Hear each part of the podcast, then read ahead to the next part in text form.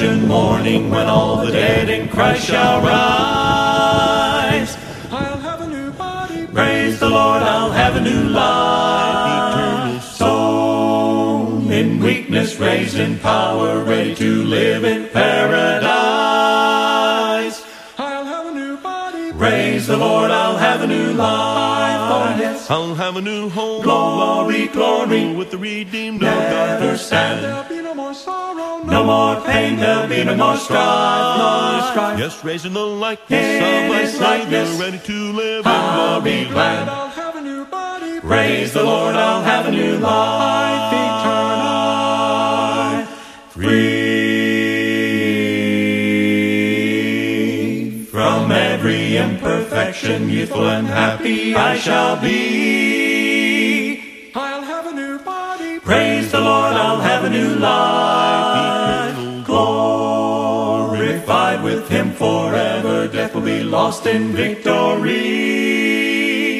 I'll have a new body. Praise the Lord, I'll have a new life. Oh, yes. I'll have a new home. Glory, glory. With the redeemed Never stand. There'll be no more sorrow. No more pain, there'll be no more strife, no strife. Yes, raising the likeness In of His likeness. Savior, ready to live I'll be glad. I'll have a new body. Praise the Lord, I'll have a new life eternal.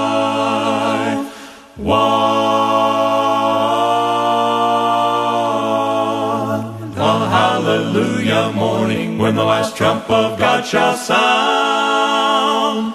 I'll have a new body. Praise the Lord, I'll have a new life Eternal Praise all bursting saints are shouting heavenly beauty all around.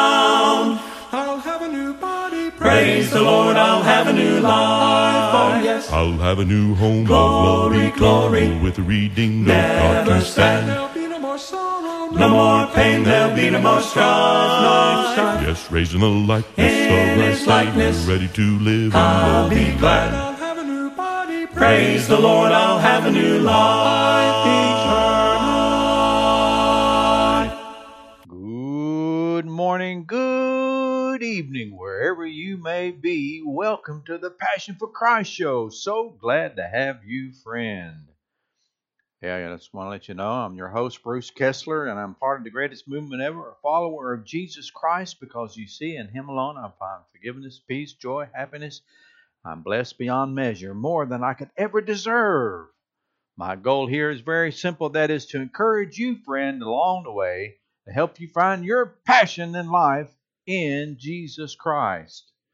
Upcoming in our study section, we're going to be talking about the war, the battle that we are all in. The war, the battle, the fight that we are all in. But first, a few things along the way. And the first is headline news.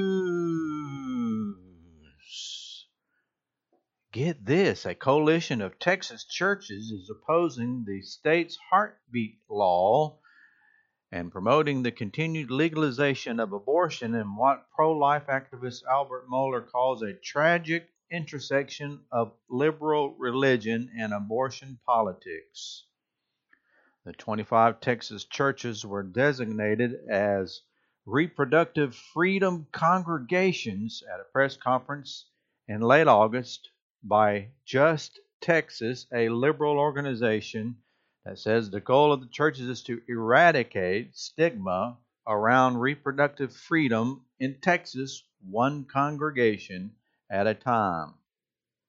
Erica Forbes, the faith and outreach manager for Just Texas, said at the press conference that the designation was the first of its kind in the entire country. Significantly, the designation came one week before a state law took effect that prohibits abortion if an unborn baby's heartbeat is detected.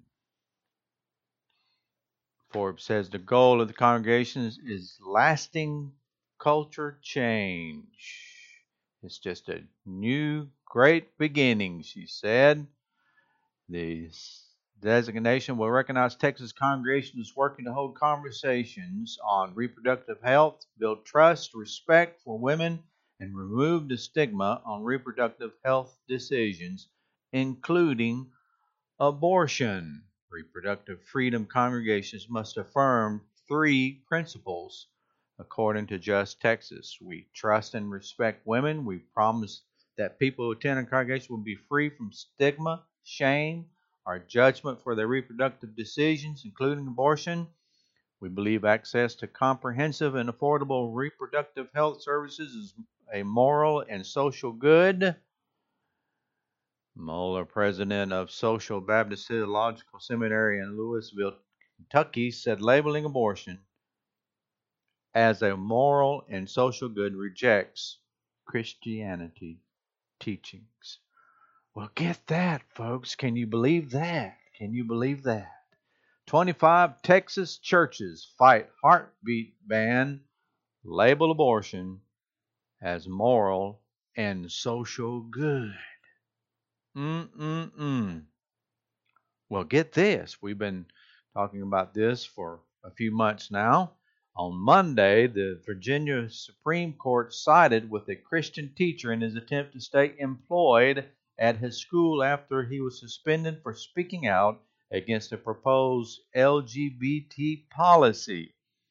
The state high court upheld a lower court decision that had ordered Loudoun County Public Schools to reinstate Leesburg Elementary School physical education teacher Tanner Cross who had attended a May school board meeting and spoke out against the proposal, saying it would damage children.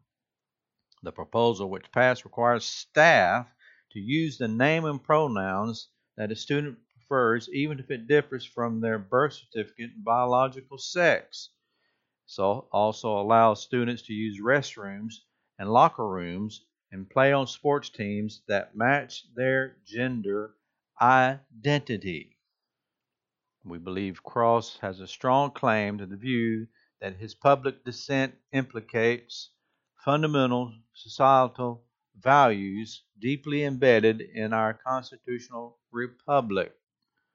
The Virginia Supreme Court ruled in a 14 page decision. You see, Cross was opposing a policy that might burden his freedom of expression and religion by requiring him to speak and interact with students in a way that affirms gender transition, a concept he rejects for secular and spiritual reasons. Under such circumstances, Cross's interest in making his public comments was compelling. Cross was suspended after telling the board meeting in May, I'm a teacher, but I serve God first, and I will not affirm that a biological boy can be a girl, and vice versa, because it's against my religion. It's lying to a child, it's abuse to a child. Get that, folks. Can you believe that? Virginia Supreme Court sides with Christian teacher in transgender policy dispute. Wow. Woo, we need to continue to pray and stand for truth, folks. Well, get this. Get this. Israelite archaeologists working on the Israel Antiquities Authority have discovered a Byzantine era golden coin depicting Jesus' crucifixion. The coin was one of several artifacts found during an excavation by Ramat HaSharon, a city near Tel Aviv. The rare gold coin was believed to have been minted in 638 or 639 AD by the Byzantine Emperor Heraclius. Heraclius is depicted on one side of the coin while the crucifixion is displayed on the other. The coin also features an inscription believed possibly to be the owner's name. The inscription was made in Greek and possibly in Arabic. Excavation unearthed evidence of agricultural industrial activity at the site during the Byzantine period about 1500 years ago. Can you believe that, folks? Can you believe it? Byzantine era gold coin depicting Jesus' crucifixion unearthed in Israel. Amen, folks, more evidence pouring in of the crucifixion and the power and the knowledge of who Jesus was so many, many years ago. 1500 years ago, folks. Glory, hallelujah, folks. Hallelujah. And that's our headline news for this broadcast. And now, this day in church history. Henry Francis Lyte was desperately ill with tuberculosis and did not expect to live much longer.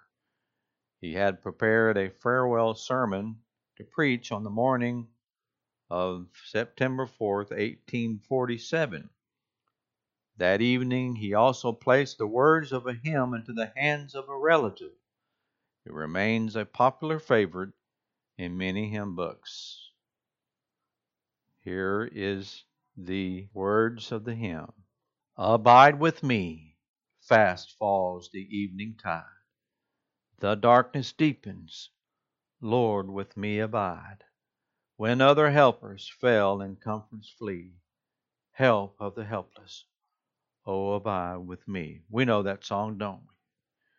Abide with me, fast falls the eventide. The darkness deepens, Lord, with me abide. When other helpers fail and comforts flee, help of the helpless, all abide with me. Amen, folks. Abiding Hymn, 1847. And that's this day in church history. Now, folks, we have our thankfulness passage for this broadcast. It's found in Hebrews 13, verse 15. Hebrews 13, verse 15. Through him, let us continually offer up a sacrifice of praise to God. That is the fruit of our lips that acknowledge his name. Amen, folks. Hebrews 13, verse 15, our thankfulness passage for this broadcast, reminding us to always be thankful to God. And now, folks, we have a little bit of fun in Name That Bible Character segment. Here is your clue I am the leaf that the dove brought back to Noah in the ark. What leaf am I? Here is your clue one more time. I am the leaf that the dove brought back to Noah in the ark. What leaf am I? We will reveal the final answer to that tantalizing clue following our study segment. So, folks, hang on for that exciting reveal and our final segment of Name That Bible Character. And now, folks, we have our study for this broadcast study segment here. We're going to talk about the war that we are in. Get your cup of coffee. I have mine right here, and uh, just bring up a chair. Wherever you may be in your house, get your Bible and let us open up the fantastic and powerful Word of God. Well, folks, we may not realize it, but we're in a war, a war for the very souls and our very lives.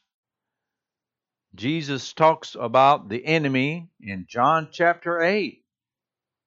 In John chapter 8, Jesus says in verse 44, You, you are of your father the devil, and the desires of your father you want to do. He was a murderer from the beginning and does not stand in the truth because there is no truth in him.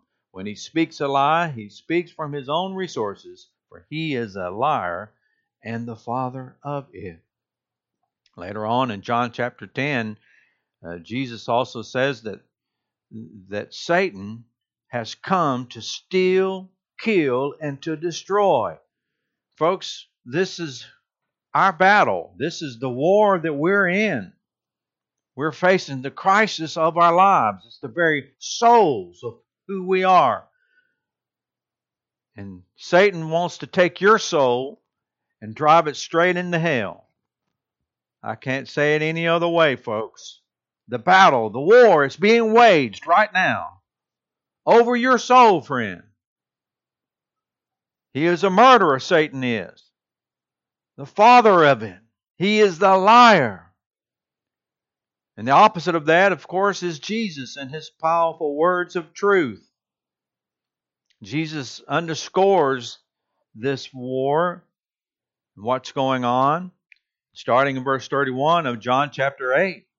Then Jesus says to the Jews who believed him, If you abide in my word, you are my disciples indeed, and you shall know the truth, and the truth shall make you free. This is where we need to be in the truth because that's real freedom. Verse 33 And they answered him, We are Abraham's descendants and have never been in bondage to anyone. How can you say, You will be made free? This is the crisis that we're in. And people just don't believe that they're in bondage to anything or anyone. Verse 34 And Jesus answered them, Most assuredly I say to you, whoever commits sin is a slave of sin. And a slave does not abide in the house forever, but a son abides forever. Therefore, if the son makes you free, you shall be free indeed. Real freedom is in Christ, but sin enslaves. Why? Because we've given ourselves over to the murderer, to the liar. We believe his lies. We turn our whole life over in bondage and are enslaved to the devil.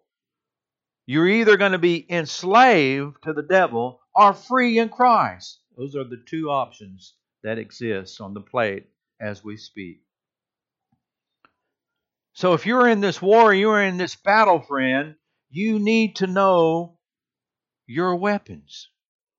You need to know what are your weapons. You need to know how you can combat this war that we find ourselves in the war against Satan, the war against the murderer, the war against the liar, the war against his every attempt, the schemes of the devil, the wiles of the devil, the traps and fallings, the pit holes, the snares of the devil. We need to know what our weapons are so that we can defeat this powerful enemy.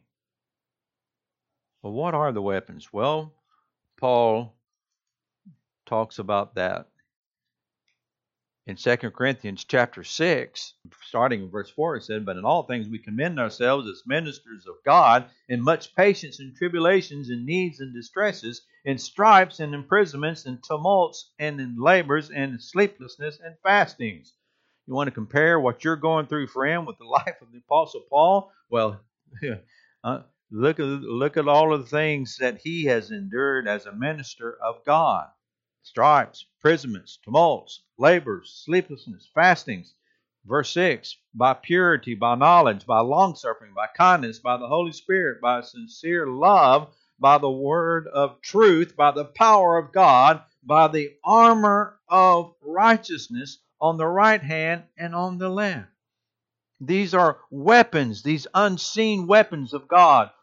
These are very powerful spiritual instruments that Paul is talking about. The armor of righteousness on the right hand, on the left. God has given us all available weapons that we need to stand up and win this war. Well, let's answer the question. Well, what are some of those weapons then? Well, turn with me to 2 Corinthians chapter 10. 2 Corinthians chapter 10. In 2 Corinthians chapter 10, starting in verse 3, he tells us this For though we walk in the flesh, we do not war according to the flesh. Verse 4 For the weapons of our warfare are not carnal, but mighty in God. How mighty are they? For pulling down strongholds. For strongholds is simply a fortress. Pulling down fortresses. Imagine castles that you see in Europe. This is the imagery of the Apostle Paul is given right here that God is power is greater. The weapons of God is so powerful that they break down, they tear down, they pull down. They're mighty in God. You ever watched Indiana Jones? Remember the first movie he was in, and he was he was uh, it was a scene where he was running away from these Muslim terrorists who were banishing their swords and going, yeah, and and he just turns around and pulls out his gun and goes, pow. That's how we think. That's how we think the war that we're in is like. One gun, one weapon, one bullet is enough. No, friend. It's not a movie. It's not like magic, but it's by faith and applying God's powerful words that these weapons become mighty. Verse 4 For the weapons of our warfare are not carnal, but mighty in God for pulling down strongholds. And what are those strongholds? Casting down arguments in every high thing that exalts itself against the knowledge of God. Everything that would bring us to a point of decision making that opposes the the powerful will of God. A lot of times, folks, that is simply the, the problem is selfishness and pride. And there's a whole lot in this in this world and in America that we live in that wants you to be number one. Wants you to think of only yourself. That just lends itself to even deeper issues of sin and losing the battleground, the war of your soul. But here he's talking about the power to pull down, tear down, break down those strongholds, casting down those arguments, the, the, the every high thing that exalts itself against the knowledge of God, bringing every thought into captivity to the obedience of Christ, and being ready to punish all disobedience when your obedience is fulfilled.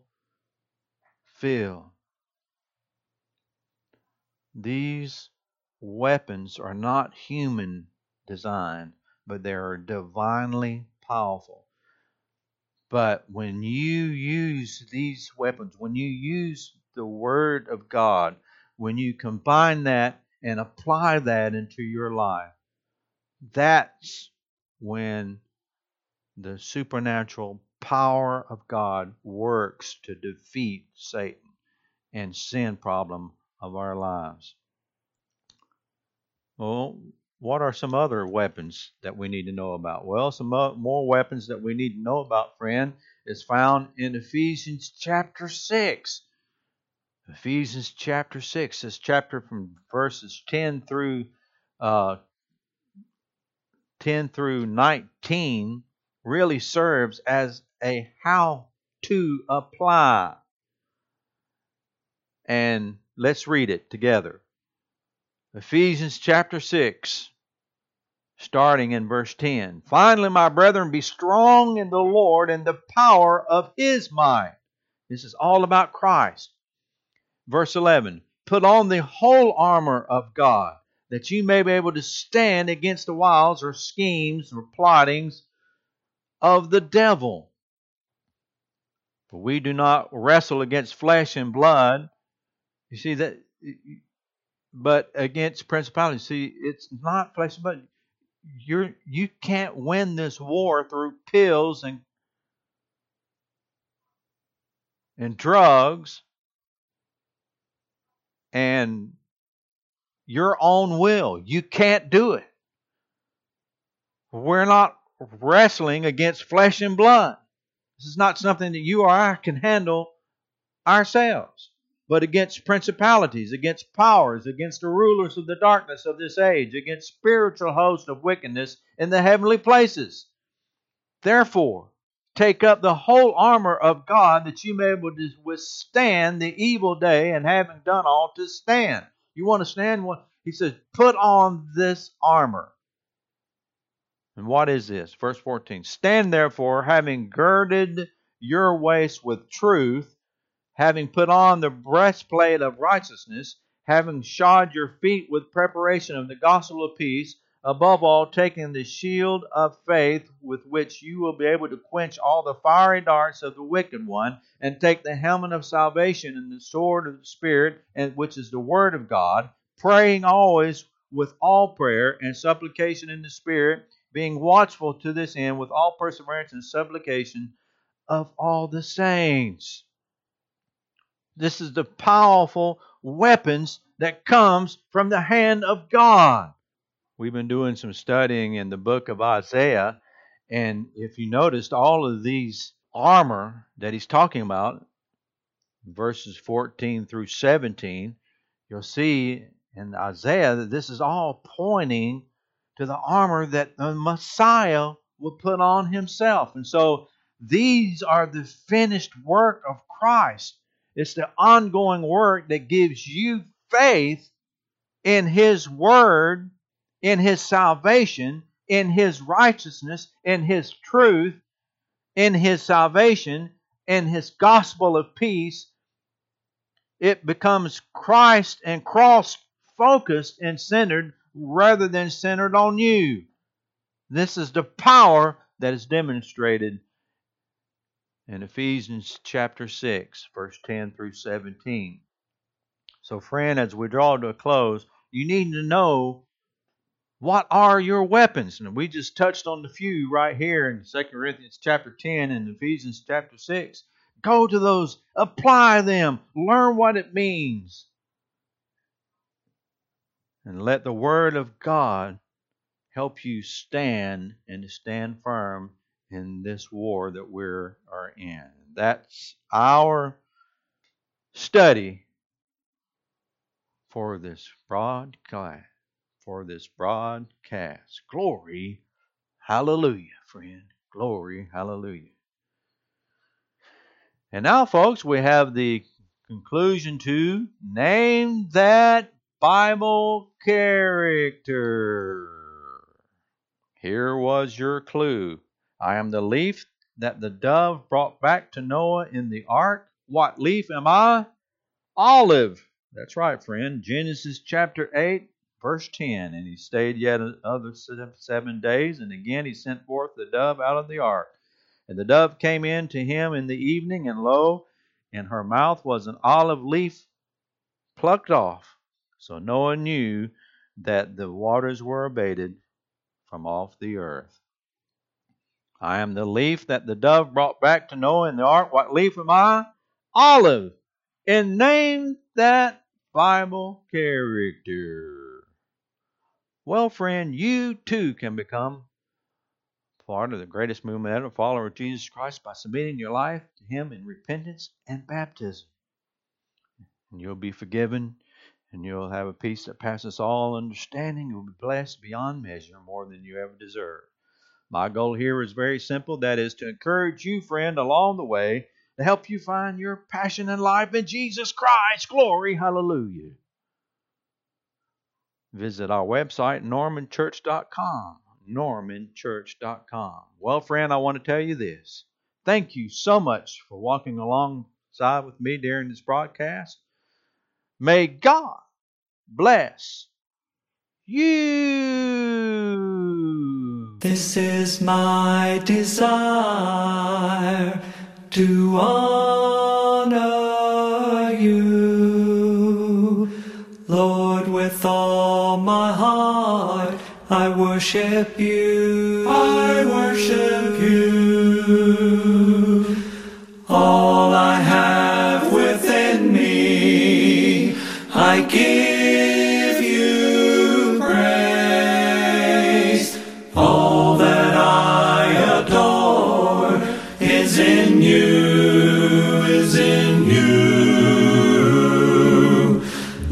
I give you my heart. I give you my soul. I live for you alone. Every breath that I take, every moment I'm awake. Lord, have your way in me. Lord, I give you my heart. I give you my soul. I live for you. Every breath that I take, every moment I'm awake. Lord, have your way in me. This is my desire to honor you. Lord, with all my heart, I worship you. I worship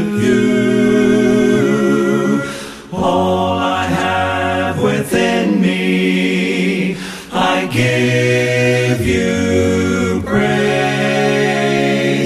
All that I adore is in you, is in you. Lord, I give you my heart. I give you my soul.